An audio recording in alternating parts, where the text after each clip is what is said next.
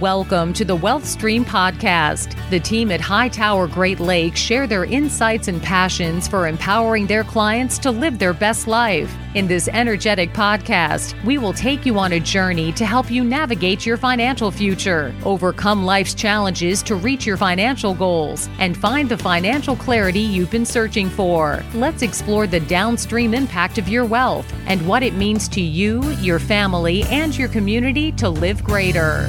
Hello and welcome to the Wealth Stream with Tim Scannell from Hightower Great Lakes. Today we're going to be talking about entrepreneurship. Good morning, Tim. How are you? I'm doing great, Eric. How about yourself? Fantastic. I'm uh, Excellent. I'm excited. I know that we're talking about entre- entrepreneurship and uh, it, kind of talking about kids too, right? Yeah, you know, we've talked a lot in the past in these podcasts about when I work with clients, we cover five primary areas. One being, you know, wealth pre- preservation, which is making sure they're getting a good rate of return. Mm-hmm. Wealth enhancement, talking about tax planning, cash flow, wealth protection, you know, protecting their assets. We really like to work a lot with charitable giving. But the fifth area I always like to cover is what we call wealth transfer. And, you know, I think that advisors, I think I know that we do a, I think a good job with the teams we have in making sure that the assets themselves are prepared, you know, to transfer at some point. But I, think where what I find when I work with business owners and talk to prospects and clients, um, I, I think the the weakness in a lot of plans is when they're trying to prepare the heirs to ultimately receive the wealth, and that could be, you know, kids, grandkids, but could also be favorite charities. Um, and so today I wanted to talk about entrepreneurship as you know, one of the tools that I think can be used to prepare heirs. All right. And and when we're talking about that they're they're not prepared, the the heirs aren't prepared, is that emotionally, physically? I mean, uh, we're talking about all of it. I'm assuming, kind of bundled together.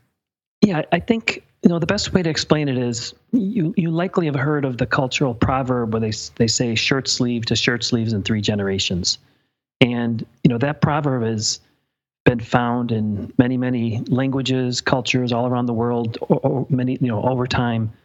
And I think what it means is that there's a pattern of generational wealth where, you know, oftentimes uh, the first generation, you know, doesn't have wealth and possibly little education, but they they take a risk, they become entrepreneurs, they accumulate it, and you know, like all parents, like probably Eric, like you, like me, you know, we want a better life for our children, Mm-hmm. um, edu- whether that's education, et cetera. And so, oftentimes, you know, the par- the proverb talks about the next generation.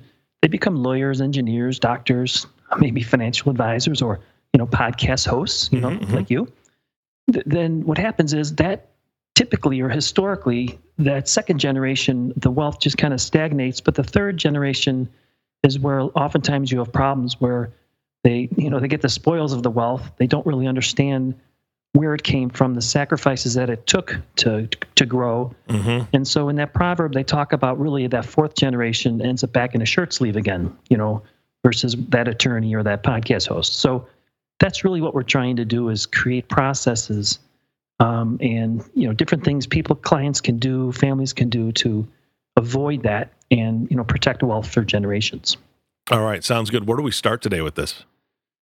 so the way we start is you know again just addressing that problem um, you know that i just talked about with the, the proverb and the solutions really are you know oftentimes when they when you look at surveys and studies that talk about why wealth doesn't pass successfully or why that next generation is not prepared it's typically there is a lack of communication you know family dynamic issues as a result of maybe lack of trust um, and in general just preparing the heirs to receive. Because you know I, i've had clients tell me you know I, i'm just trying to teach my kids to respect the dollar what you really need to do is teach them to respect you know a million dollars or more Mm-hmm. because that's what's going to be you know drop shipped in their lap at some point.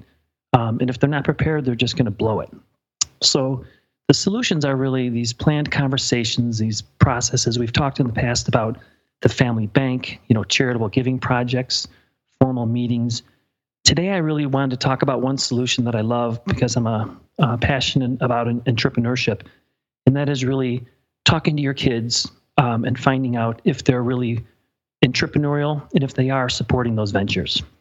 All right, and that that can be a tricky question because you know, maybe maybe your grandkid says, you know what, I, I do want to be an entrepreneur and I, I want to open up a marijuana, uh, you know, store. Right. I'm in Colorado. I, what what are they called? A dispensary. Yeah, Um, exactly. and and maybe you don't agree with that. Maybe you either a don't agree with it on a moral basis or don't agree with it on a um, a business decision basis. And so I like you said, there's got to be some trust. There's got to be a lot of open communication. Those can be some pretty big hurdles. Do is that something that you kind of help your clients tackle as far as how to have these conversations?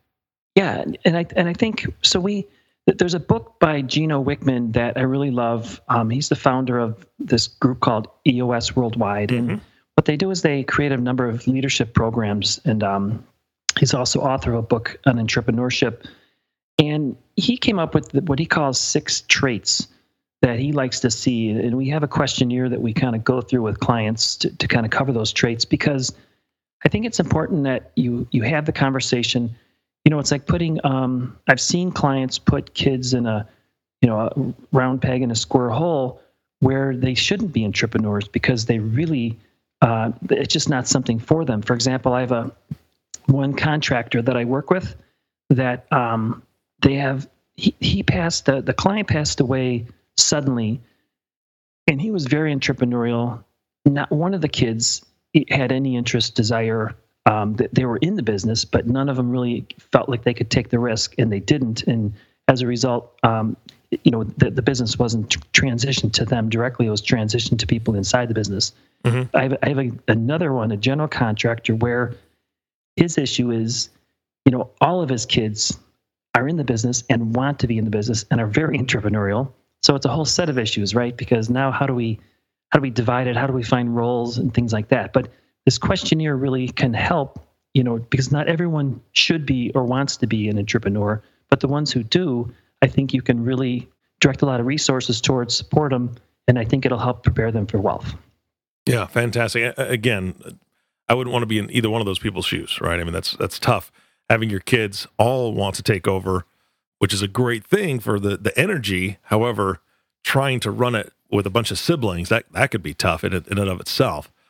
So I know that you we've we've talked on previous podcasts that you actually kind of help with that as well when you are helping the the siblings decide what the strengths are and and who's going to do what roles and you kind of walk through that being that third party, I think, is a huge advantage for you because it does take some of the uh, pressure off of mom and dad or grandma and grandpa when it comes to having to have those tough conversations. And so I know that through this worksheet and through what we're going to talk about today, we'll get a better picture of that.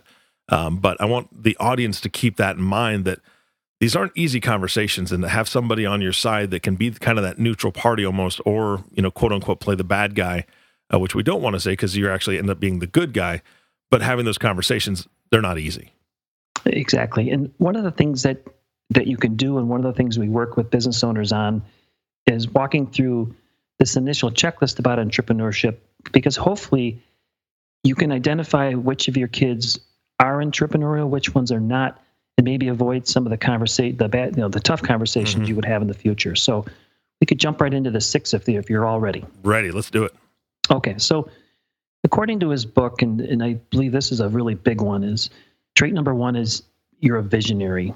And and I think what that means is you have the ability to connect the dots uh, to see the big picture. You know, it doesn't mean you have to be, you know, Steve Jobs and invent Apple or Thomas Edison, but you have to see the big picture. And you know, one of the greatest examples I have, it's one of my favorite favorite uh, family and client is uh, this company called Task Force Tips. And you know, back in 1990, back in 1955, I believe, there was a Clyde McMillan, uh, my client's father.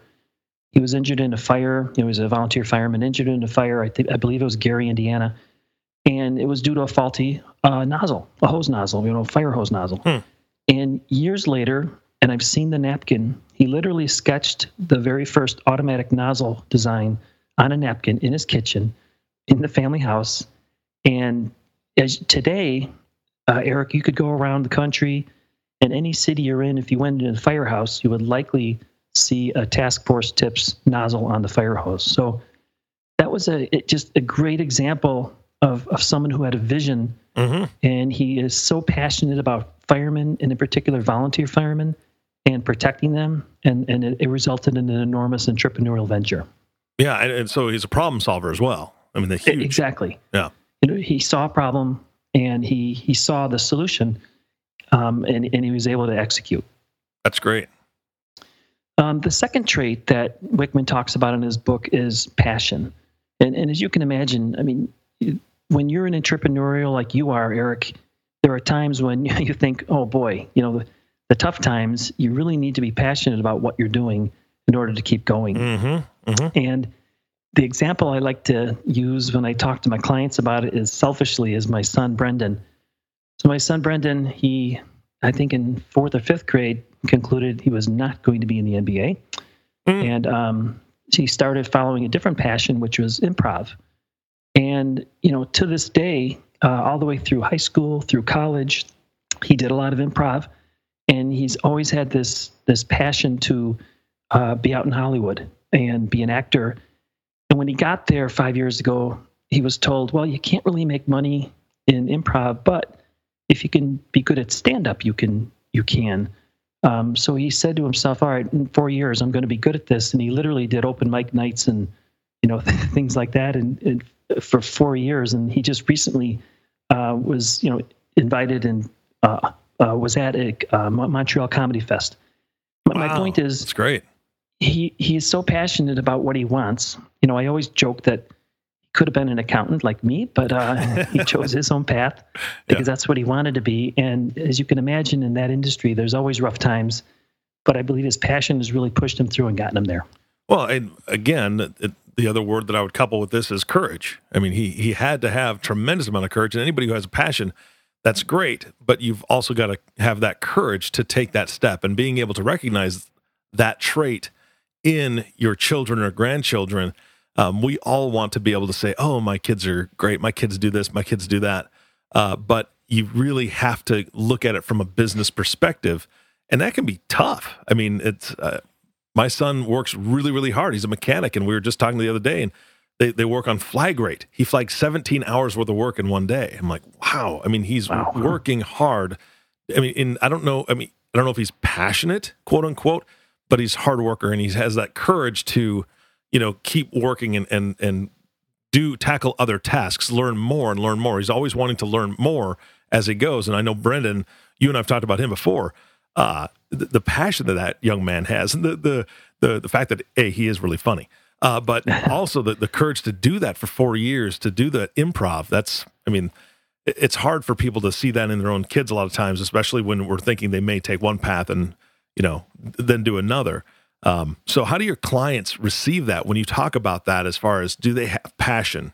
Um, are you able to help them recognize true passion, or maybe they think their kids have passion, but it's not exactly right? Yeah, I think a lot of it is when you when you have the conversation and you talk about passion with your kids. Um, it's it's a lot of it is listening, questioning, Mm. and and you know because I, I had a conversation yesterday with a client where I I agreed that there are things that I can talk to their kids about that if they said the same thing uh, wouldn't have the same impact because I'm independent, and impartial, and it's just not coming from them. And that's the same with my kids. There are things, Eric, that you could recommend to my kids. If I said the same Yeah. thing, they might, you know, some of them would probably listen to you. So a lot of it's emotional, but the point is, you just have to listen during this phase when you're, you know, when you're investigating the passion Yeah, to find out what the passion is. I mean, what is your son's passion? You know, that you could probably dive deeper in and really find out why he is working so hard. Yeah, yeah, no, absolutely, and and I think it's funny because you you you hit it on the head. All of us as parents have said, "Look, I've been telling you the same thing for the past three years. Your uncle, know. your uncle walks in the door, and you think it's a brand new genius idea. what the heck's the deal here?" So Exactly. I think we've all been through it. So, Yeah. all right, what's that next trait?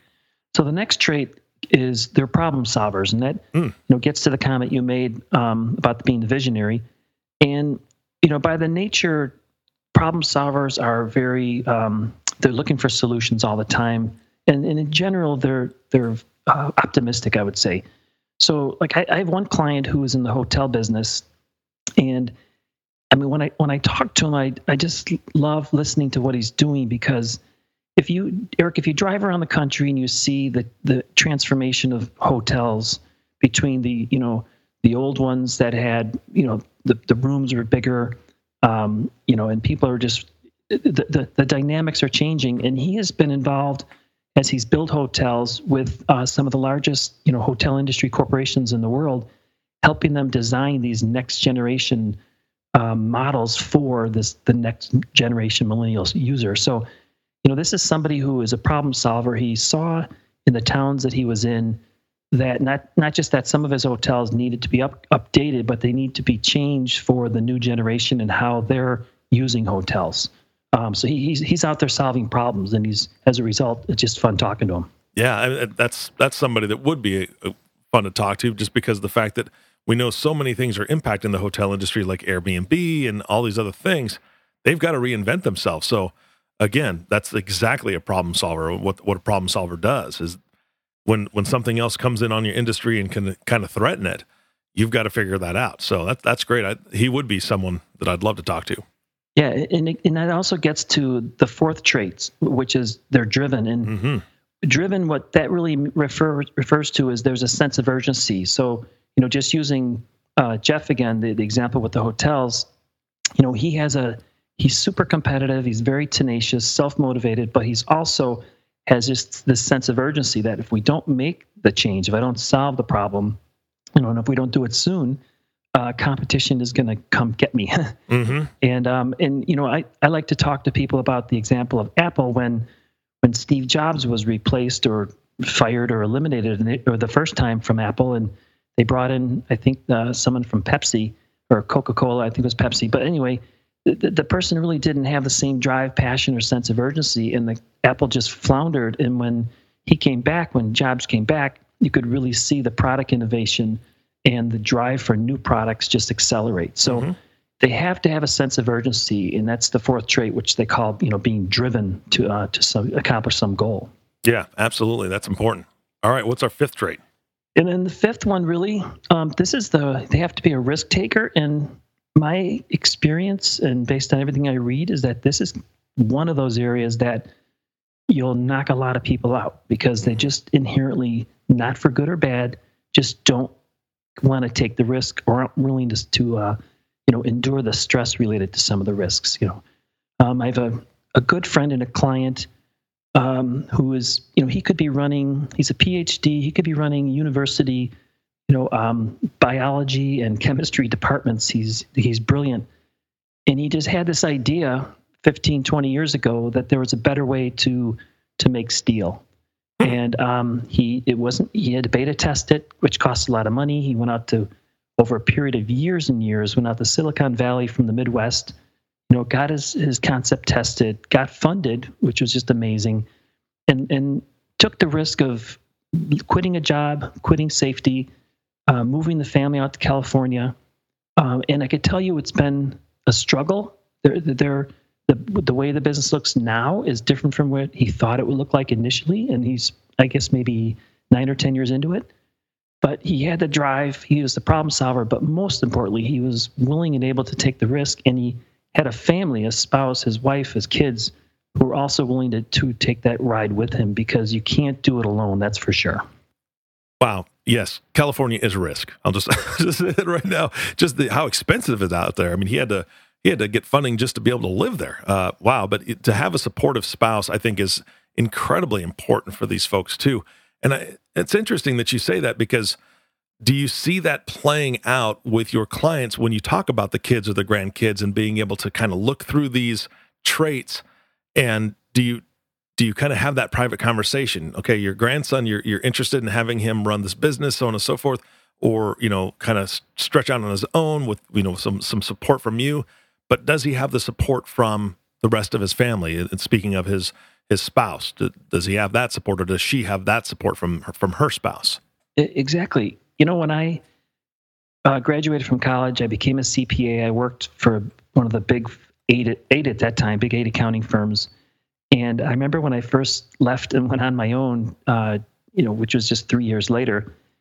And, you know, I had the sense where Nancy was thinking, well, you know, I, I married an accountant. I didn't marry a risk taking entrepreneur, right? And, um, but she was, her father had been a, phenomenal entrepreneur. So she had grown up in a family where she had had that experience. Mm-hmm. I think that that's a lot of it. So when you look back at your history, your parents, your your your mentors, your key people who have influenced you, if they've been entrepreneurial and you've seen that, you're more likely to be willing to accept the risk. It doesn't mean that you can't if your parents were, you know, a teachers, let's say, but um, it just that that this is a really big one. And I've walked down the path with a number of kids of, of some of my clients where in the end they decided, no, this is not for me. I, I want to get a job. And that's not bad because they they become to that realization. And I think that's great. Yeah. No, I mean that's that's the thing. You just have to get to that point where you can say, is this the right thing to do, or is this something that we need to to rethink? So yeah, and I think that the worst case is you walk down the path and you decide it's not for you, and you're better for that, you know, for walking down the path. I really think that's true. absolutely. And then the sixth trait, this is the final one, is we call it responsible or responsibility. And, and I think that the common thing with um, entrepreneurs is the kind of the buck stops here. They they take responsibility for the outcomes. You know, I, I look at the ultimate entrepreneurs that I've met in my life as farmers. I mean, I I, I talk to them and I still can't believe all the risk they take. You know, There- there's, everything's contingent on weather, on on prices that they can't control, uh, the cost of the inputs, the cost of the the prices of the crops. Yet they they don't blame it on the weather. You don't hear them complaining about you know too much rain, or I mean they certainly are aware of it and they talk about it. But it's the risk they take, and it's their the responsibility is on them for the outcomes that they give. And I have another one of my favorite best friends. I, I would think in my uh, client, he's a general contractor, and that's what he's like. Everything is, I mean, things go haywire every day in his business on projects that you know they're managing and trying to complete on time and on budget. And it, he's just there's no excuses. Things come up, we deal with them, we take responsibility, and we move on. And, so.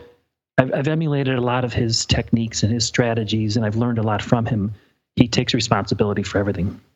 Yeah, and that's I think that that's one of the harder ones of all these traits to be able to identify in a family member. You want to think the best of family a lot of times, and you want to say uh, they're responsible, or you kind of push that where maybe they just don't have a, a tremendous amount of maturity yet, but they're going to get there, right? I mean, we, we want to say that, although they'll be fine, right? In, in a couple of years, they're going to be exactly where we need them to be, but are you rushing something before they're actually proving that they're going to be responsible and be able to take that responsibility? Uh, because, and I'm speaking for myself, 100% for myself, not for Tim, not for anybody else uh, associated with this podcast, but I see so often um, in this current generation of, of younger folks, there's not a whole lot of responsibility for their own actions. Uh, I'm not. I'm not talking about millennials. I'm not labeling anybody, uh, but there's just a lot of excuses that have been used, and that's just what I've seen as a, as a trend. And so, to be able to give them that time to mature, or help them to mature to the point where they understand, it doesn't matter what the situation is. I have to take responsibility to help fix the outcome. Right? I have to be that problem solver. I have to be passionate about that. Doing, you know, going back to all these different traits.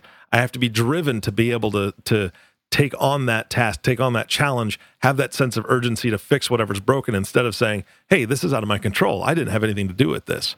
I, I would think that's another tough conversation, Tim.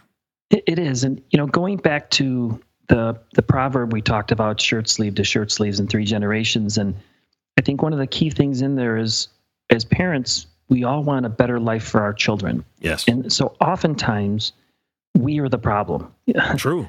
you know, I, I look at the university system where, you know, I, I talk to my wife who's in in that system, and oftentimes parents are are calling about specific grades, and I look back and I think, boy, you know, my my parents didn't know it. Oh, you know, they weren't helicopters, Mm-hmm. and and yeah, they wanted a, a better life for me, but they didn't want to dictate as much maybe um, what that life would look like, and so. I really think that this entrepreneurial checklist is a phenomenal conversation. It's a great um, eye opening experience when you talk to your kids. And it, it allows you to be honest with yourself about your kids. You know, what is it that they want? I don't want to push something down to them. Um, and do they really have these traits? And again, I really think they need all six. I, I think that if you don't have all six, oftentimes people will partner with people who have some of them. You know, mm-hmm. somebody absorbs more of the risk, um, anxiety related to that, et cetera. So you don't have to have all six if you're in a, maybe in a partner with somebody who who can also share that. So I just think this is a wonderful, wonderful tool for transparency, discussion, and in preparing the kids for receiving wealth. All right. Besides writing them down as we've been talking about them in this podcast, how can they get this list and and kind of begin to look at it?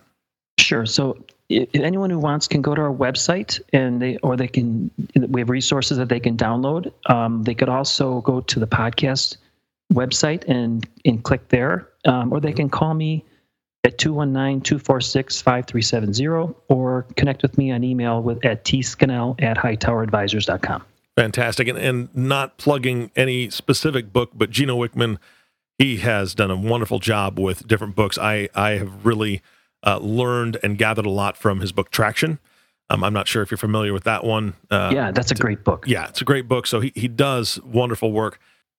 And I know that you, Tim, would have no problem having a discussion with folks if they were to pick up Entrepreneurial Leap by uh, Gino Wickman and and read through it. I know that you'd love to talk about it with them because you've gleaned so much from it, and uh, I know it's a it's a great great read. Yeah, and we've used a lot of the tools that he talks about, so I can give you some feedback on the, the good, the bad, and the ugly. Perfect, perfect. All right, thank you, Tim. This is a fantastic podcast, and thank you for listening to the Wealth Stream podcast with Tim Scannell. If you have not subscribed to the podcast yet, please click the subscribe now button below. This way, when Tim comes out with a new podcast, it'll show up directly on your listening device. This makes it much easier to share these podcasts with your friends and family and those that you're thinking about right now that, you know what, this is a conversation I could have, or maybe it's even somebody who you'd like to have this conversation with so they can help kind of talk to you about your kids. Maybe it's your brother or sister or somebody that knows them well that you could bring in to help you shape them to, to do the things that you're hoping that they can accomplish. Again, thanks so much for listening today. For everyone at Hightower Great Lakes, this is Eric Johnson reminding you to live your best day every day. And we'll see you next time.